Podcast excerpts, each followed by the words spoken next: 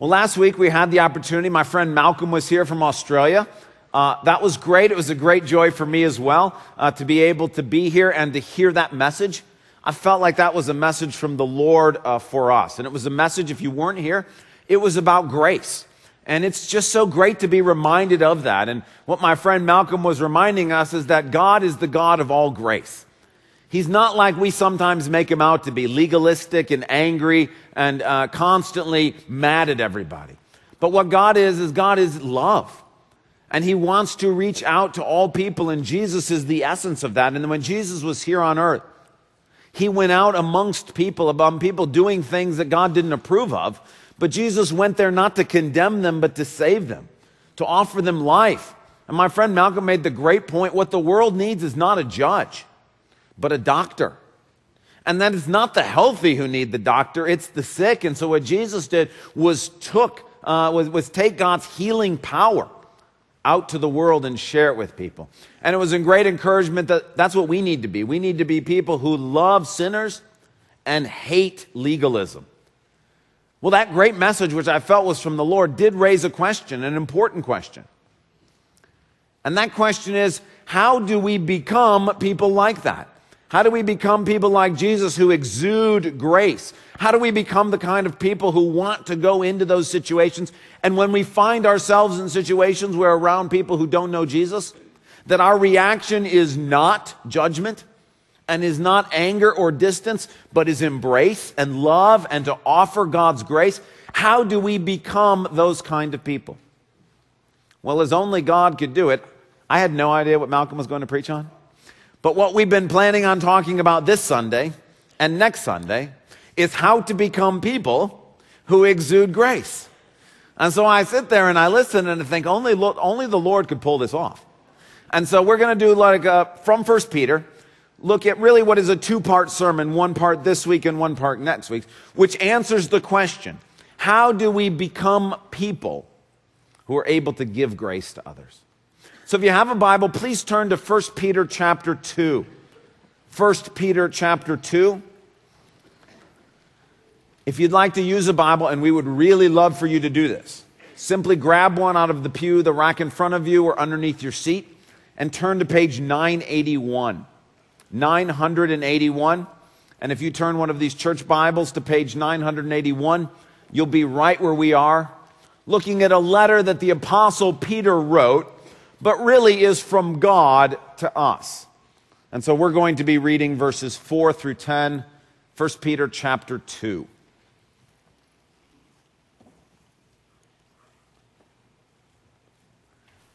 First Peter 2, verses 4 through 10.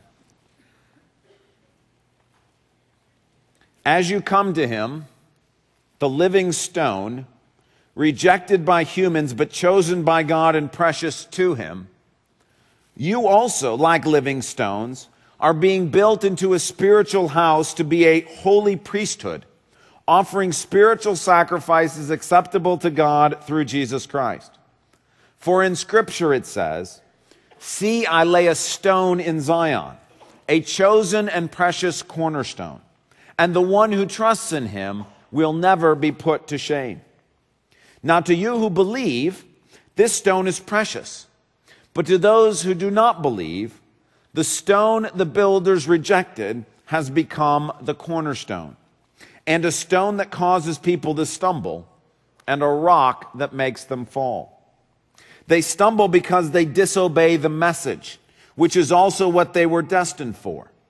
But you, you are a chosen people, a royal priesthood, a holy nation, God's special possession that you may declare the praises of him who called you out of darkness into his wonderful light. Once you were not a people, but now you are the people of God. Once you had not received mercy, but now you have received mercy. In my first reading of this passage, and perhaps this is your experience this morning, this seems a bit overwhelming. Lots of information here, lots seeming to go on. But what I want us to know this morning is, is that the essence of what Peter is saying is found in verses 4 and 5. Verses 6 through 10, which are incredibly important, are there to bolster what Peter is saying in verses 4 and 5. So, in an attempt to not be overwhelmed by all that's being said here, we're going to focus just on verses 4 and 5, which are going to answer the question how do we become people of grace? How do we get to the point that we're able to exude grace and share that with other people? So, look with me in verse 4. Peter begins, as you come to him. That's Jesus. Now, as you come to him is picking up on what Peter said in verses 1 to 3. That was immediately before this, but we looked at that passage now three weeks ago. And if you remember during that sermon, or if you don't remember, God says the way that you and I grow in our faith is that we become addicted to God. That this world is filled with drugs, but none of them will satisfy. God is the one drug that actually satisfies. And as you become addicted to God, and as you crave experiences of His presence, you and I, who are believers in Jesus, will grow up in our salvation. That we will become uh, those who are mature in the faith as individuals.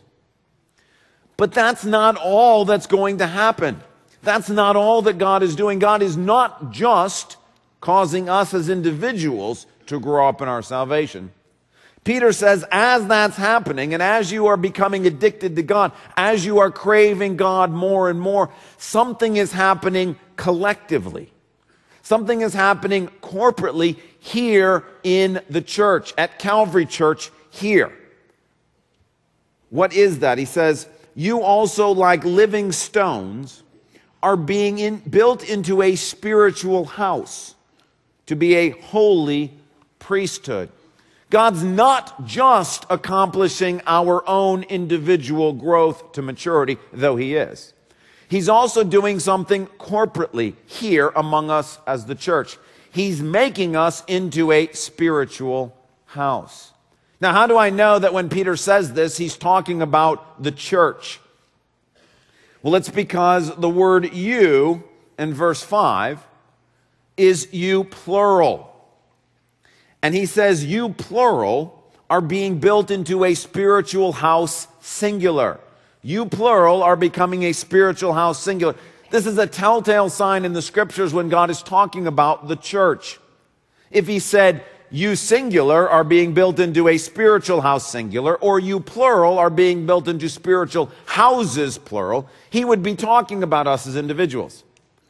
What he says is, you collectively are being built into a single house. And that means he's talking about the church. And when he talks about the church, he's not talking about the universal church or sort of all Christians everywhere, church with a capital C, if you will.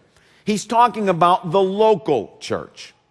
How do I know that? Well, if he was talking about all Christians everywhere, he would say, we also are being built into a spiritual house because he would have to include himself.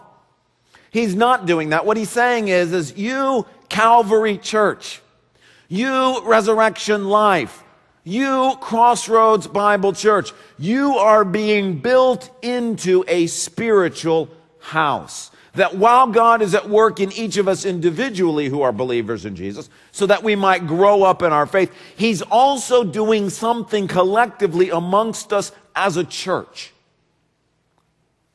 What is it that He's doing? Well, He's making us into a spiritual house. What does that mean? Well, Peter means for us to understand that statement by looking in the Old Testament. I know that because the part we're not focusing on today, verses 6 through 10, in that section, perhaps unique in all the New Testament. In those five verses, you have five separate quotations from the Old Testament. I don't know anywhere else in the New Testament this happens. Peter is taking these two statements in verses 4 and 5 and giving us five different Old Testament quotations to bolster what he's saying. And the point we're supposed to take out of this is to understand what it means for Calvary Church to be a spiritual house, God wants us to go into the Old Testament and hear what he has to say there. Now, of these five quotations, the most important is in verse 9. This one comes from the book of Exodus and is the one that Peter wants us to focus on. In verse 9, it says, You are a chosen people, a royal priesthood, a holy nation, God's special possession. This is a quote from Exodus 19, verses 4 to 6. When Israel had come out of Egypt and was gathered together around Mount, around Mount Sinai, and God appeared to his people, this is what he said You yourselves have seen what I did to Egypt, and how I carried you on eagle's wings and brought you to myself.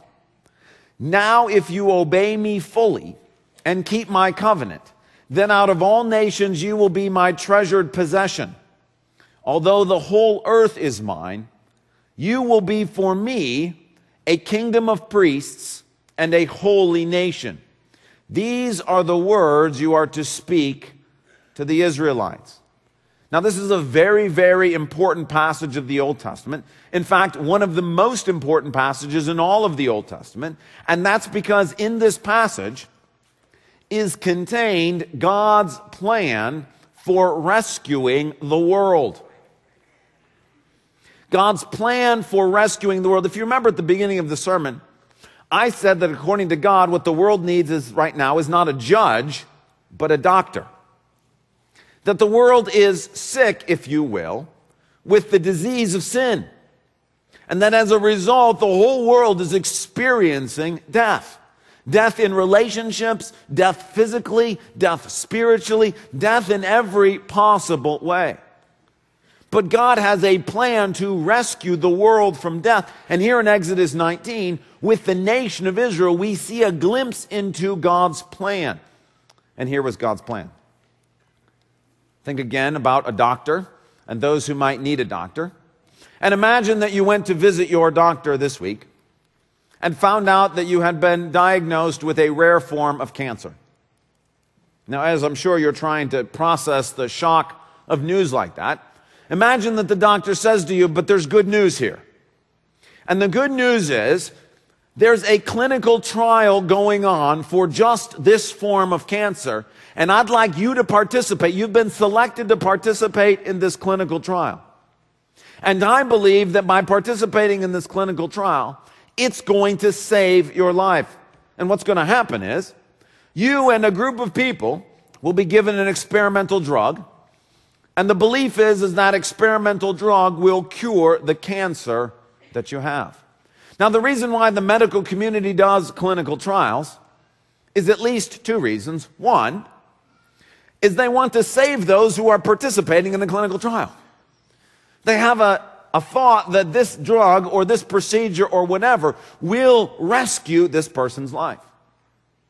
But there's another reason why the medical community does clinical trials is because they not only want to save those participating in the clinical trial, they want to save everybody else who's got that form of cancer too. And the purpose of the clinical trial is to demonstrate that this medicine works that this procedure works so that once it's proved in this group, it can then be taken to everybody. The goal is not just to rescue the group, the goal is to rescue everybody. But in order to do that, we pull a group out, give them the drug that will save them, and then be able to have that available for the whole world. In that analogy, this is what God is doing. And Israel is the clinical trial. That basically God looked around at the whole world under the curse of sin and death. The whole world was dying from cancer, if you will. And God said, What I'm going to do is pull a group out and give them the drug that will cure them. And He does it for two reasons. One, He wants to save Israel. But more than that, He wants to save the whole world. And by rescuing Israel, the plan is to show the whole world that this drug will cure them of the cancer that they have. Now, what is the drug that God gave to Israel? It's Himself. See, God is the source of life. If you have God, you have life. If you do not have God, you do not have life because He's the source of life. And so what God is planning on doing is pulling a group of people out and placing Himself in their midst. coming to dwell and live in Israel. That's what he means when he says, You will be my special possession. Even though the whole earth is God's, he's saying, I'm going to take a particular nation and make that nation my people. In a special way, I will dwell in their midst in a special way so that I can bring blessing on them. And that blessing would bring salvation. So that when a person was sick in Israel, God would be present there to bring healing when a person was experiencing discouragement. God would be present there to provide joy. When a person was experiencing physical hunger, God would be present there in the nation to provide an abundance of food. That when a person experienced death, God would be present to provide life. The drug that God was going to give to Israel was his presence with them. And the plan was is that God would bring his healing presence to the nation of Israel and all of the other nations would look and see and say that's the drug that will solve my problem. That is the drug that will give me life. Now how is God planning to do this in the nation of Israel? How is God planning to make his presence available to them? Well, this is what the book of Exodus is all about. And so after chapter 19, there are three things that God gives to Israel to help them experience his presence. The first is the law. Right after Exodus 19, the next few chapters are taken up with the Ten Commandments and God giving to Israel the law. And I told you at the beginning, this is part one of a two part sermon. We're going to talk about that law piece next week. The second thing that God gave to Israel is the tabernacle. The tabernacle was a tent in which God dwelt. In Exodus 25, God explains what this is for. He says, Then have them make a sanctuary for me, and I will dwell among them. Make this tabernacle and all its furnishings exactly like the pattern I will show you. God gave to the nation of Israel a tent, a tent that he was going to live in. They were in tents, he was going to be in tent. And the point was, I will live among you. And the tabernacle was the way in which God was going to be present in the midst of the nation of Israel so that he could dole out his blessings to them. The third thing that God gave to the nation of Israel, all in the book of Exodus the law, the tabernacle, and then finally the priesthood. God said, I will give you priests. And Deuteronomy 10, verse 8, tells us what the purpose of those priests are. At that time, meaning on Mount Sinai, the Lord set apart the tribe of Levi, which is where the priests are, to carry the ark of the covenant of the Lord, to stand before the Lord and to minister, and then to go out and pronounce blessings in his name as they still do today. So, what the role of the priest was in Israel is that you've got this tent in which God lives. The priest's job is they go and minister in that tent. They minister before the Lord. They spend time in God's presence and then they go out from the tent and they pronounce blessings on the people. That God communicates his blessings to the nation of Israel through the priesthood. And the purpose was is that as the priest blessed the nation, the nation then would turn out and bless the whole world, and the whole world would be drawn to God. The priests were those who were participating in the clinical trial and that as the saving drugs were in their body curing them, they would go out in the world and say, We've got the cure. Here it is. This was God's plan for Israel. But according to 1 Peter, many of those in Israel didn't follow the doctor's orders. They didn't participate in the clinical trial the way that God said it needed to be participated in. And that's why in 1 Peter 2, those other four Old Testament citations are all designed to show that this clinical trial, which had once been given to the nation of Israel, has now been opened up for you and I to participate in.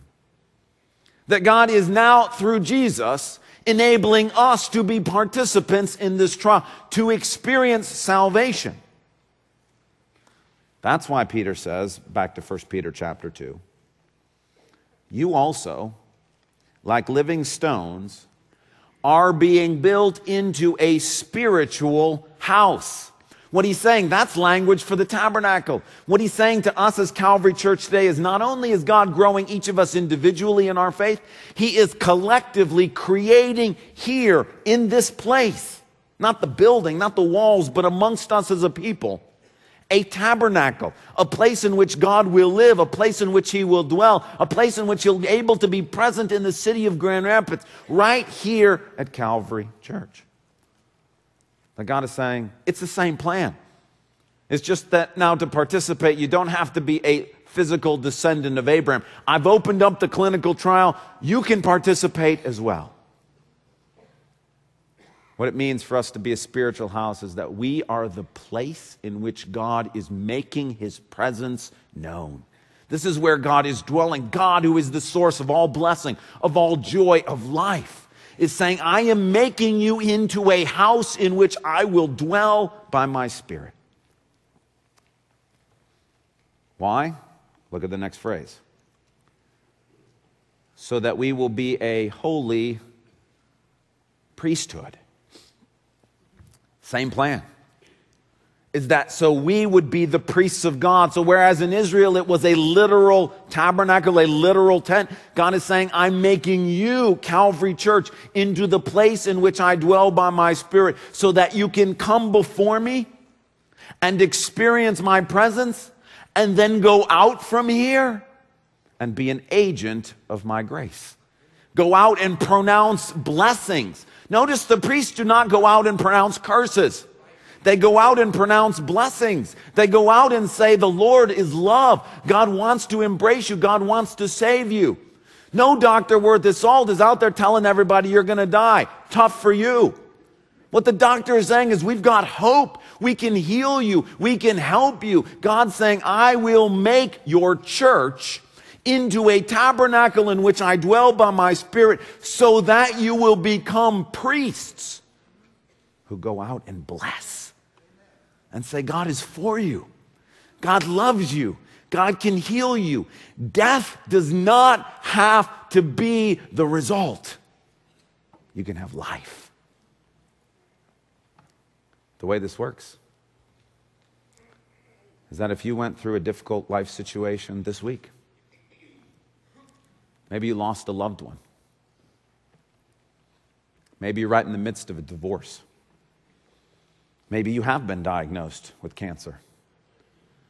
Maybe you've suffered persecution at your workplace or at your school. Maybe you have committed a horrific sin. Maybe a horrific sin has been committed against you. Maybe you're just dealing with the general discouragement that comes from feeling like life is meaningless. Whatever it was this week, God has brought you here this morning so that you can meet with Him, so that He might bless you, so that He might say to you in the midst of the loss of that loved one, I'm here with you. I'm going to take care of you. That he can say to you in the midst of this cancer scare that you're experiencing, I love you. I will not leave you. Death will not overcome and win. That he can say to you, I bring meaning to life. That when you come into this place and you meet with God and suddenly he's here and he speaks to you through the sermon and you say, how in the world could that preacher have known anything about what I was going on, going through? And you realize it's not the preacher, it's God talking to me. Or in the music, there is a line that you think, I've never heard that before. That's God speaking to me. Or you see a friend who comes alongside of you and gives you a word of encouragement. That's God dwelling here amongst us collectively, communicating to you and me as we go through life. I'm with you. I love you. This is God blessing us. And then what do we do? We go out in the world and we find our friends at work say, You're never going to believe this. Jesus is alive. I just, I got diagnosed with cancer and then I went to his house and he told me he was going to be with me. That's what we do. That's being a priest. You go out into the world and you testify to them blessings. Hey, look, I have cancer, but God said he was going to take care of me through it. You have cancer. God wants to take care of you. That's pronouncing blessings. That's how we become agents of grace. We simply come to this place and experience God's grace, and then we go out and we give it out. We come here and we hear God say to us, I love you. I will be with you. I will watch over you. I will redeem what you are going through. And we simply go out into the world and do that to other people. Say that to other people. That's what God is doing. Now, if this is true, and I believe this because God wrote it, this leads me to five implications for us today that flow out of this theology that Peter is telling us. Implication number one Our job as Calvary Church is to let God do this. If this is what God is doing, our job is to let Him do it. Notice there's nothing in this passage that gives us anything to do. It doesn't say, work hard to become a spiritual house. It doesn't say, pass the right policies that you might be a spiritual house. It doesn't say try really, really hard to become a spiritual house. It says, I am building you, Calvary Church, into a house in which I dwell by my spirit. That means our job, just let him do it. It's not my job to make this church into something. It's not your job to make this church into something. It's his job to make us into his house. That's why our mission statement at Calvary Church is to be Christ's church in this place. Our job is not to do something, our job is to be something. Our job is not to accomplish something, it's to have something happen to us. We don't have a mission, we are the mission. This is what God is doing. It's not my church, it's not your church, it's not going to turn out the way I wanted it to turn out or the way you wanted to. This is God's church. This is what He's doing. I will build you into a spiritual house. This is why Jesus says to Peter, I will build my church, and the gates of hell will not prevail against it. So our job is to sit back and let him do it and not get in his way. Second implication. If this theology is true, and it is, then we are here this morning to become priests. We've gathered here this morning in God's tabernacle as God's tabernacle, not simply to enjoy God's presence. We are here to enjoy God's presence. But when you participate in a clinical drug trial, the reason you're participating in the drug trial is because when the drug works, you're supposed to go tell people that it worked. I mean, what kind of person gets to participate in a trial in which they're cured from cancer and won't tell their friends that have the same cancer how to get saved? Look, we're here as a spiritual house to become priests. We're here to experience the blessings of God, not to hoard them for ourselves. Look, God's got more than enough blessings to go around. We're not here simply to hear God say to us, I love you, and then keep that news to ourselves. We go home and say, God loves you, just like he loves me. And we've gathered together as the spiritual place in which God dwells so that we might become priests to go out and pronounce not curses, but blessings.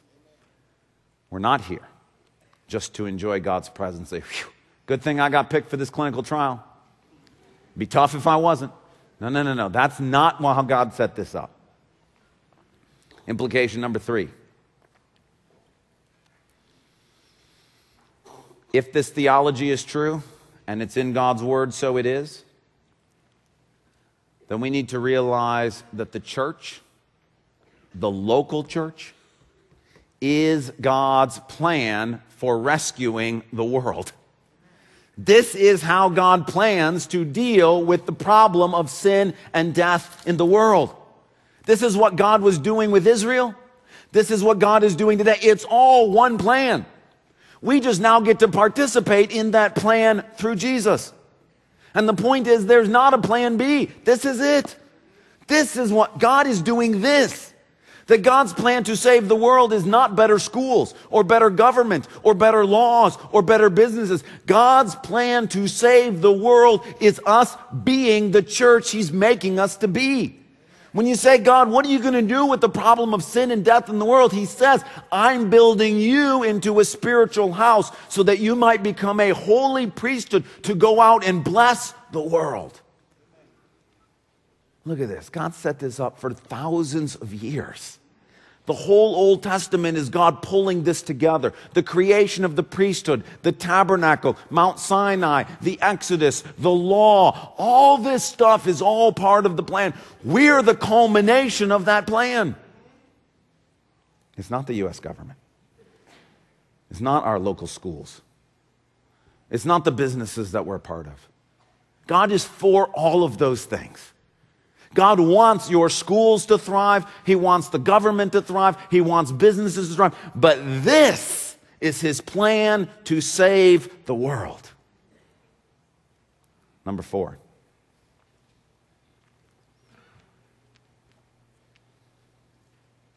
You and I cannot become priests of God without participating in the church of God. We cannot become priests of God without coming into the dwelling in which God dwells.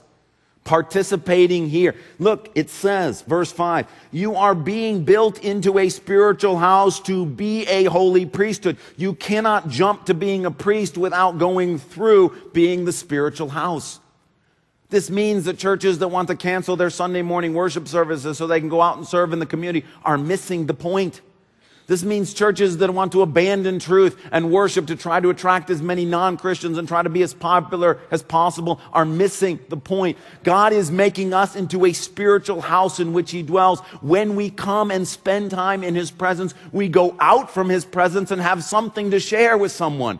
Without this, what would we give them? What grace would we say to them when we go through difficult times? We come here and we hear God say to us, I love you. It doesn't have to be just Sunday morning. It can be in our small group. It can be in a Bible study. We hear God say, I will not leave you. That gives us something to say to those out there. Otherwise, what are we going to tell them? I heard some rumors that there's a God out there somewhere. I met this God when I was five years old, but I haven't talked to him since.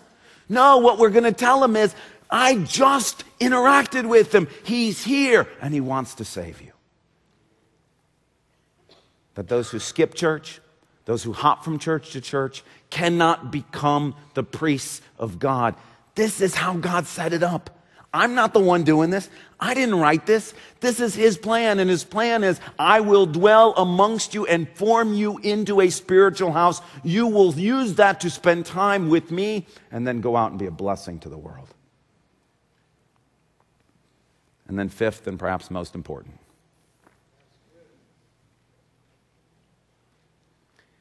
if you have come here seeking God, you've come to the right place.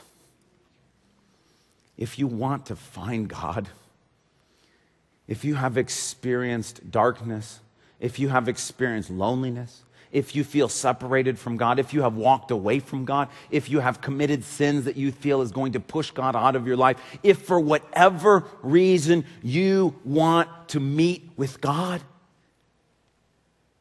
you've come to the right place. God wants to meet with you. God set this whole thing up. We're all here. All of us are here because God wanted to create a house in which He could meet with you. Again, not the bricks and the mortar, but the people. Each person in this room is here this morning for you.